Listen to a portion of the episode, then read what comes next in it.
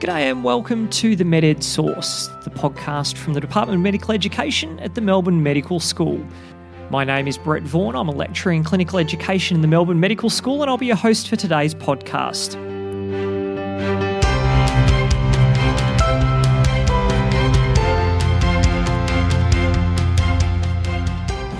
On today's episode, we're talking supervision in allied health, and to do so, joined by Simone Gibson. Welcome, Simone. Hi, thanks. And Associate Professor Claire Palermo. Thanks Welcome, very Claire. much. Thanks. Simone, get you to start off. Uh, if you just want to introduce yourself for our audience. Okay, uh, well, I'm Simone Gibson and I'm a senior lecturer in the Department of Nutrition and Dietetics at Monash Uni, but I'm also Director of Education for the School of Clinical Sciences at Monash, also. Fantastic. And Claire. Yeah, and I'm Claire Palermo. I'm the Deputy Director of the Monash Centre for Scholarship in Health Education.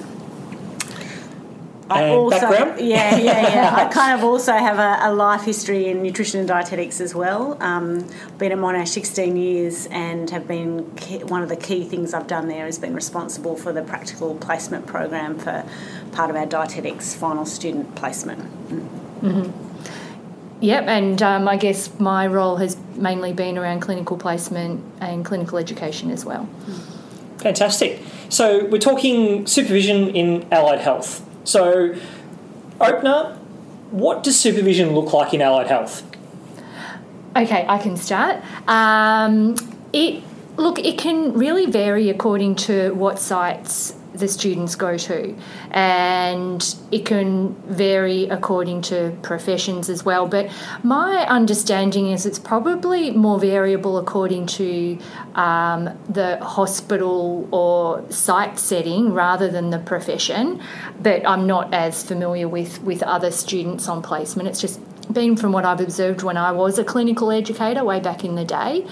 And so, what it looks like is um, a group of students go uh, to typically a, a, hospital placement in my case, but um, they also, our students also go to food service and public health settings as well. But in the hospital, um, they're typically assigned to a supervisor, and that supervisor will have either one, two, or sometimes three students.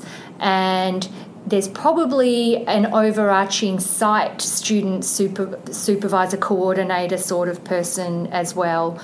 And there's sort of a hierarchy of, of educators within the system that feed up information back to us. And how does the how does the learning happening happen day to day? Yeah, I think the learning is um, the students uh, go and practice their like do their thing, be dietitians, um, and they're exposed to situations that are hopefully um, matching their needs. So simple patients with simple tasks at the beginning, and then gradually building up as they become more experienced. And there's peer learning, so they learn off each other and our students are actually taught how to do that as well and they're taught how to give feedback to each other and they'll also be observed by their supervisor who will then provide feedback but again we we really encourage student led feedback rather than the supervisor saying this is right this is wrong So, how much does a, or how much opportunity does a student get when they first go into a placement? So, one of their early placements, is it just an observation or are they still getting a chance to interact with a patient? I think one of the things that's different about allied health compared to compared particularly to medicine is they actually have less time on clinical placement before they're work ready. So in allied health, we're actually making our graduates ready to hit the ground running, be registered to work independently um, as soon as they leave our universities. So that uh, makes the placements, um, I guess, higher stakes, um, and there's potentially less time for students to kind of mosey around doing observational stuff. They kind of have to hit the ground running. Yeah, yeah. So we need to really prepare them as much as possible in the classroom before they start placement. So, like, basically, our philosophy is if we can teach it in the classroom, we'll do that, and then everything else um, they can experience on placement. Mm.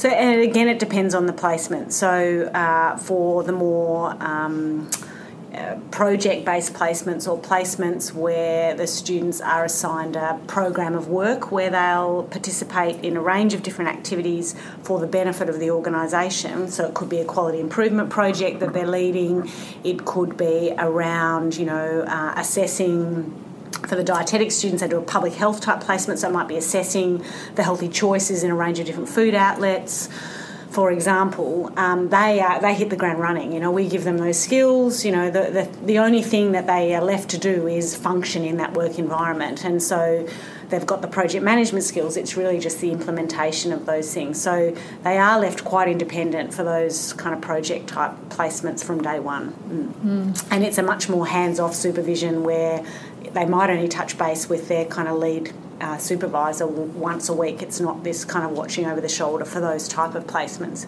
It, it is a little bit different, I think, in the hospitals. Yeah. yeah, but I think one of the challenges is like what is as prepared as possible and mm. having the academics and the students and the supervisors who are at the placement site understanding what preparedness for placement is.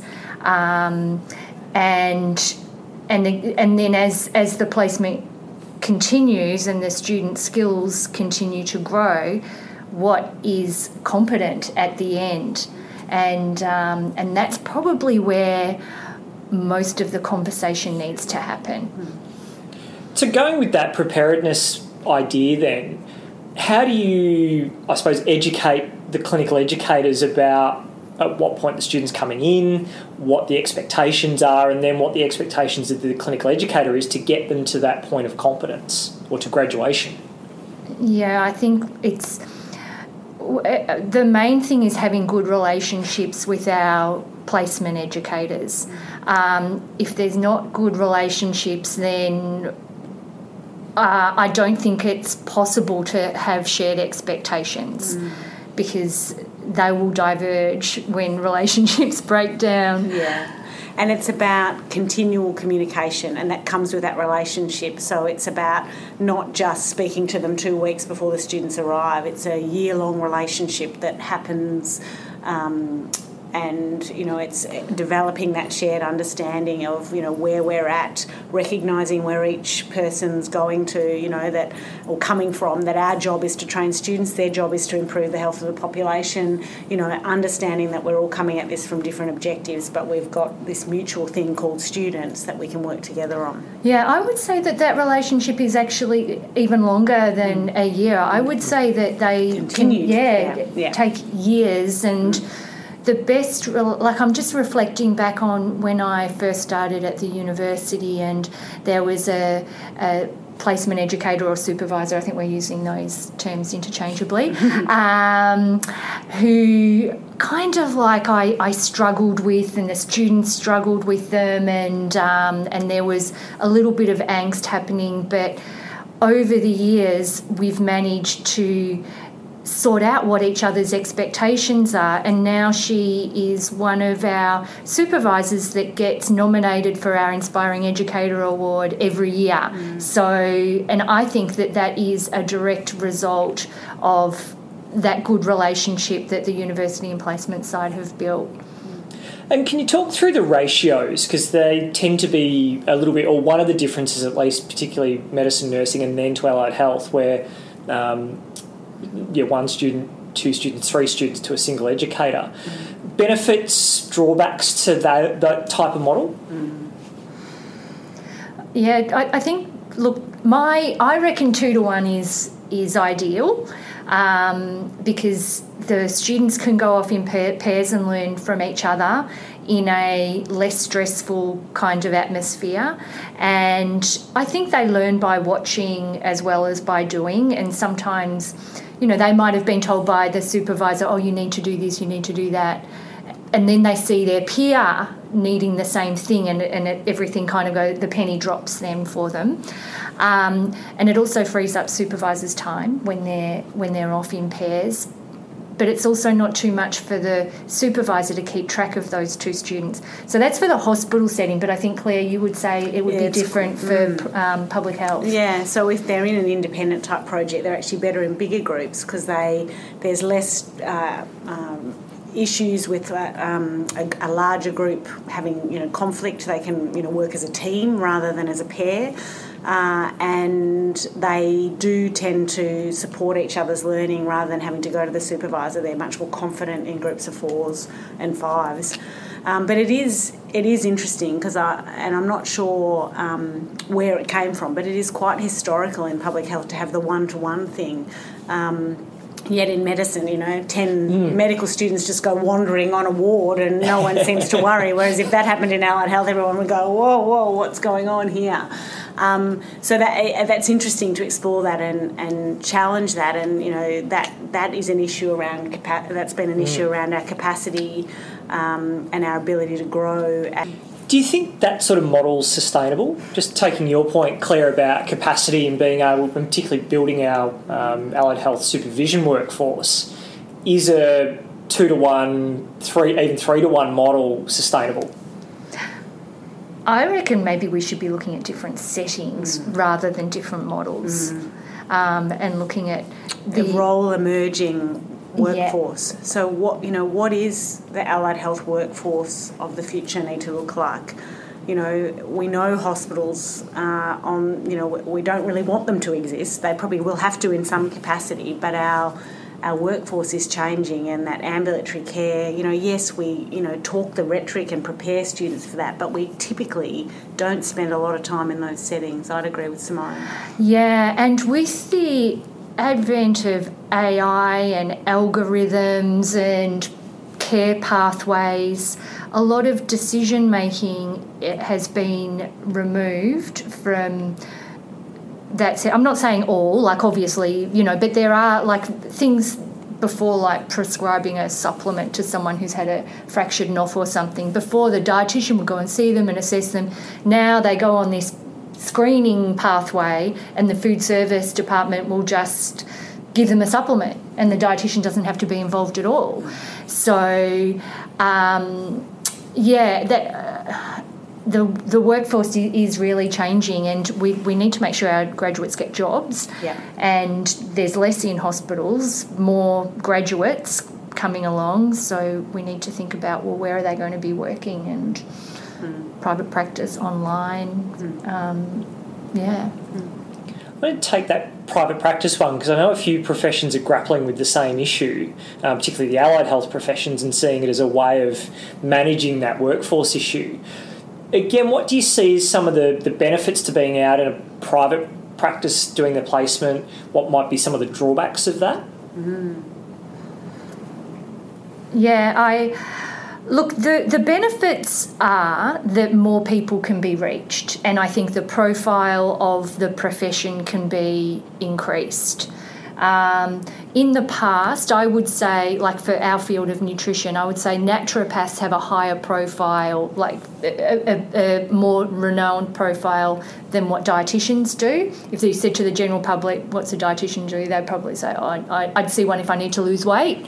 But if I have a multitude of health problems, I might need to see a naturopath. Um, and, and maybe one of the reasons for that is dietitians existed mainly within the public healthcare system, and unless you were sick, you might not come across one. Um, so, so that is good. We can reach more people because you know diet is one of the is the single most um, uh, what is what's the word? It, it's the single biggest risk factor for mm. early disease, so early death. Um, so more people do need to be reached, but the problem is that. Um, it's usually the students who don't get the top marks that don't get employed in the hospital or you know in, employed by somebody else where they're likely to get support so it's may potentially the weaker students that are forced into private practice and then they have less support. So depending on whether they open up their own private practice. And I mean, I think we we our professions haven't potentially moved with these times as well. You know, we've said, oh, no one should go into private practice on entry into the workforce, so we'll just forget that it's happening and not do anything about it. Whereas I think we need to look at what do we need to do to support as a profession. What do we need to do to support our graduates? You know, is it is it stronger clinical supervision structures that exist? You know, when students or graduates go into the, the, the public sector or, or, what is it that we these graduates actually need to be able to do a great job and, and promote the profession and make you know make people healthier. And do you think it's the responsibility of the professions or of the university? Because I mean, I, I kind of feel like we do still have a responsibility in that we take these great we take these students in and we're trying to get more numbers and then they graduate and we just like dust our hands off and go right that was another year next sort of thing so I mean, and it's possibly both mm. it probably is both um, how you do that without funding um, and how you, you, you can squeeze more content into an already very crowded course that where you have to have a minimum amount of placement days, it's um, a, a, little bit of a problem. Mm. Yeah, I mean, I think I agree. I think it is both um, both people's respons- or both organisations' responsibility, but I think it, it's the, it's ultimately the professions, and I talk about the profession very broadly. So it's the, you know it's the members of that profession that are in the community to support those new graduates, put their hands up to be clinical supervisors. It's the professional organisation that could potentially provide continuing professional development or some kind of framework for clinical supervision. It's it's the regula- regulation and registration kind of responsibility as well in terms that you know they are ticking off clinical supervision if they are having it and that there's safety and efficacy kind of conversations being had about practice um, so I think yeah it's not it's, it's complex but um, yeah. it's something we I think we need to think about in allied health as our numbers are growing and as as our uh, the need for us in the community is there, but it's perhaps not necessarily realised by the community yet. Yeah, and, and I think also um, it's I don't think it's well understood by our professional community, and and I think that some of uh, some professionals are kind of resentful of the amount of grad uh, students that are graduating every year.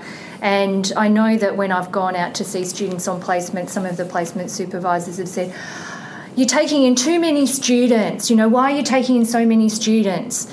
Um, we've got too many dietitians, and I always go back with, well, oh, is the rate of obesity decreasing? Is it? Um, and you know, is is Australia's nutritional health improving? And um, because the point is, there are too many graduates for government-funded jobs, but that doesn't mean to say that we don't need more health professionals addressing um, non communicable chronic disease. Mm. I mean, while the mental health system has been under scrutiny more broadly, you have to only have to look at like the psychologists, and they have an amazing clinical supervision framework for their first year graduates, and have who are basically set up to work in private practice, and that's the prime, you know, a big primary place of employment. So I think there's lots to learn from others in allied health, and um, yeah, I think it's only a matter of time before we grow in that space. Yeah, I, and you know, like I think the the internet has changed a lot of things as well because people can access a lot of information for free now and do it themselves, and that's where psychology is kind of at an advantage because you need that person to person contact, and I would say that all of us do, like all of our professions need that too. Um, don't get me wrong, but I don't know if the general public perceive that.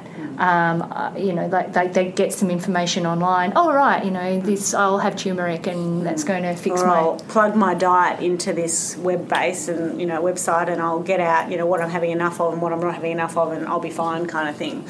But yeah. in fact, we know behaviour is a lot more complex than that. Mm-hmm. Yeah. Thank goodness, otherwise we wouldn't have jobs. That's right. And so to get to those jobs, one of them aspects is clinical supervision. Mm-hmm. And I want to take you to your systematic review that was in Medical Education 2019. What are the what are the characteristics of an effective clinical supervisor in allied health? When we were synthesising the results, we, we really were thinking we've got these intrinsic skills or qualities or attributes that were basically around being a nice person, mm. being friendly, welcoming, approachable, um, and that we found in our review was an overwhelming um, indicator of, of being an effective supervisor. Um, the other things are like teaching skills and being organised, scaffolding learning, creating opportunities that match the student ability, that challenge them enough without freaking them out, being a good assessor, having understanding expectations, providing quality feedback. Yes. Um, was the other one, and and really role modelling what that professional role is. Um, yeah, and that's what we found that was different from the medical and nursing literature was um, a, an effective, a good clinical educator um, help that student develop a sense of professional identity. Mm. Um, and I get we were talking about it and we thought, well, you know, everybody knows what a doctor and nurse does, but they don't necessarily know what the allied health professions do. So the clinical educator role modelling and advocating for their profession, mm. as well as for their patients, and as well as for students as well, being um, positive about student education. Mm. So, do the students sort of come into a program then not quite sure about the identity of the profession they're working towards, and an effective clinical educator will role model what that profession does or what that professional should look like. Yeah. I, I think um, a lot of students they when they because what happens with with our placement is they go on placement uh, for the first couple of weeks of placement they'll come back to uni on Friday so we have a tra- chance to debrief and you know we'll say also oh, what you know, what did you find? What was interesting? And every year the students say, we didn't know how much our profession or dietitians did. We didn't know how much influence they had in the ICU or talking to doctors and how much responsibility that they have.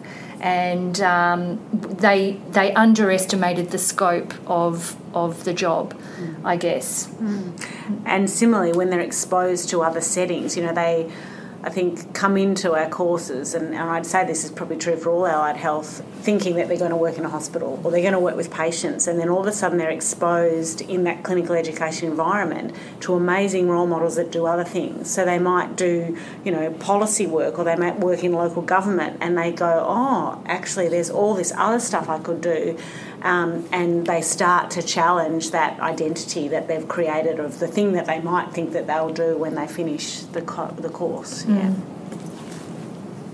One of the other things is about how you train people to be a good clinical educator. And I was having a chat with mm. with someone recently who I can't remember what profession they were from. Might have been might have been paramedicine. Anyway, it doesn't matter who. He and they were saying that they, would read this paper and they said it's really interesting. I didn't realise that there were things about a clinical educator that made them effective. I thought that you just did it, and um, and and that was sort of interesting to me. That that's what clinical educators out there might be thinking that there's you just do it and there's no way of being better at it. Mm. I think the the fact that we named and highlighted those intrinsic qualities, I think was probably something unique about it. It's kind of been talked around, but I think just saying, you know, and I, I think um, uh, Brian Jolly said it in their very early paper on clinical supervision around there are just some people that just shouldn't be supervisors, and I think our review, you know, emphasises that that if you don't have some of those intrinsic qualities, um, yeah, what is your role? Yeah, because some people just aren't interested in supervising students, and I think you know to a degree you can um, you can stimulate some enthusiasm in them, and like that example I gave earlier about the supervisor who at first was you know not that great, um, that she has gone on to be really advocating for students. So I don't think that we can never say never say never, but there are particular people who I have not seen any change, and um, and yeah, I'm kind of wondering why are they supervisors? Is there something else at work that they could do and have somebody? They might be a bit more because that's the other thing. Who how junior does how junior can someone be and be a good supervisor. Our review did not find anything about being junior or senior as being an advantage or disadvantage. Mm. It just prompted me to think about another difference potentially in medicine is I mean, I, I, am not saying that um, those intrinsic qualities are always there in medicine, but there is a um, accepted expectation, I believe, in medicine that you will supervise others and you will teach others. I'm not sure that that's agreed upon in allied health, and it's like when you ask allied health eh, um, practitioners to supervise students, it may not be perceived as part of their job. And Although I, it is in their award, yes. so, I, but I, it's a cultural, yeah. potentially cultural difference, and it's not to say that um, that means that all medical educators are amazing clinical educators and that they don't need to be developed around some of these things that are important, effective skills. But um, it's a, a, cultural difference, I think, between medicine and allied health, I would say. I want to take you just lastly to two of the conclusions out of the systematic review. How do we assess, or how do you think we can assess, the influence of supervision on student learning? It's about the outcomes they produce. So I think we need to start shifting our mindsets around that it's just a one way exchange, that the students will be plonked there and it's just take, take, take the whole time. So it's about recalibrating. Re, uh, our the value that we perceive that students are getting out of placement and that for the organisation there will be value so you know stories I've heard at recent conferences about you know, patients after hip replacements going home two days earlier than they would have because the physio students got to see them. But, you know, from a waiting list perspective, they would have waited for extra days if the real physio had to come. And, you know, the stuff that students are able to achieve in public health for, for us, you know, would, the organisations would take five years to do what they do in seven weeks because they just don't have those resources and capacity. So I think that's a way of remeasuring. So what is the organisational value potentially because ultimately if there's organisational value you would assume that that directly translates to some kind of health outcome for the community the you know the organisation um, the patients. Mm. I, I, think, though, being able to attribute any outcome to the educator is going to be really difficult. And, and that goes the same for teaching all over. Like, we've often have um, conversations about our um, student teaching evaluations, and um, and when they're low, like does that mean you're not a good teacher just because the student's not satisfied mm. um, so because what we did find, find overwhelmingly the way that people evaluate the effectiveness of clinical educators is by asking students to rate or rank mm. or describe the qualities or ask other experts what they think but whether that actually is good or not. But maybe something a bit more longitudinal of asking someone who has graduated and is working to reflect back on their university experience. So, who were the people that helped shape you to become who you are now?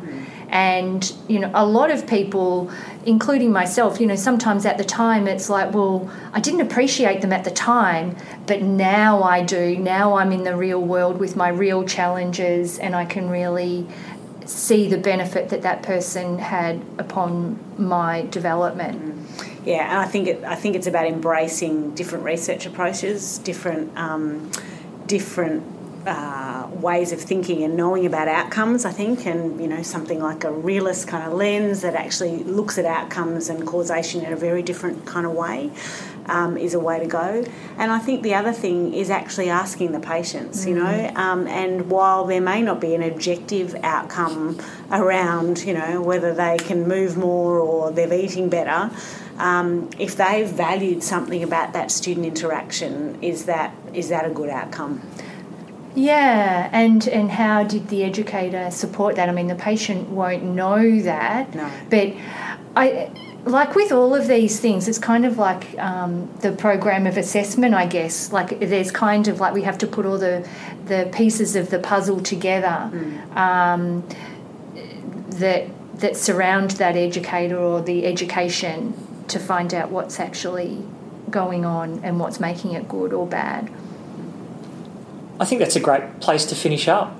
So mm-hmm. thank you, Claire, and thank you, Simone. Thank you, Brett. Thank you, Brett. Thanks for listening to this episode of the MedEd Source, brought to you by the Melbourne Medical School. Don't forget to subscribe to the podcast wherever you're listening to us. You can get in touch with us on our Twitter handle at excite underscore UOM.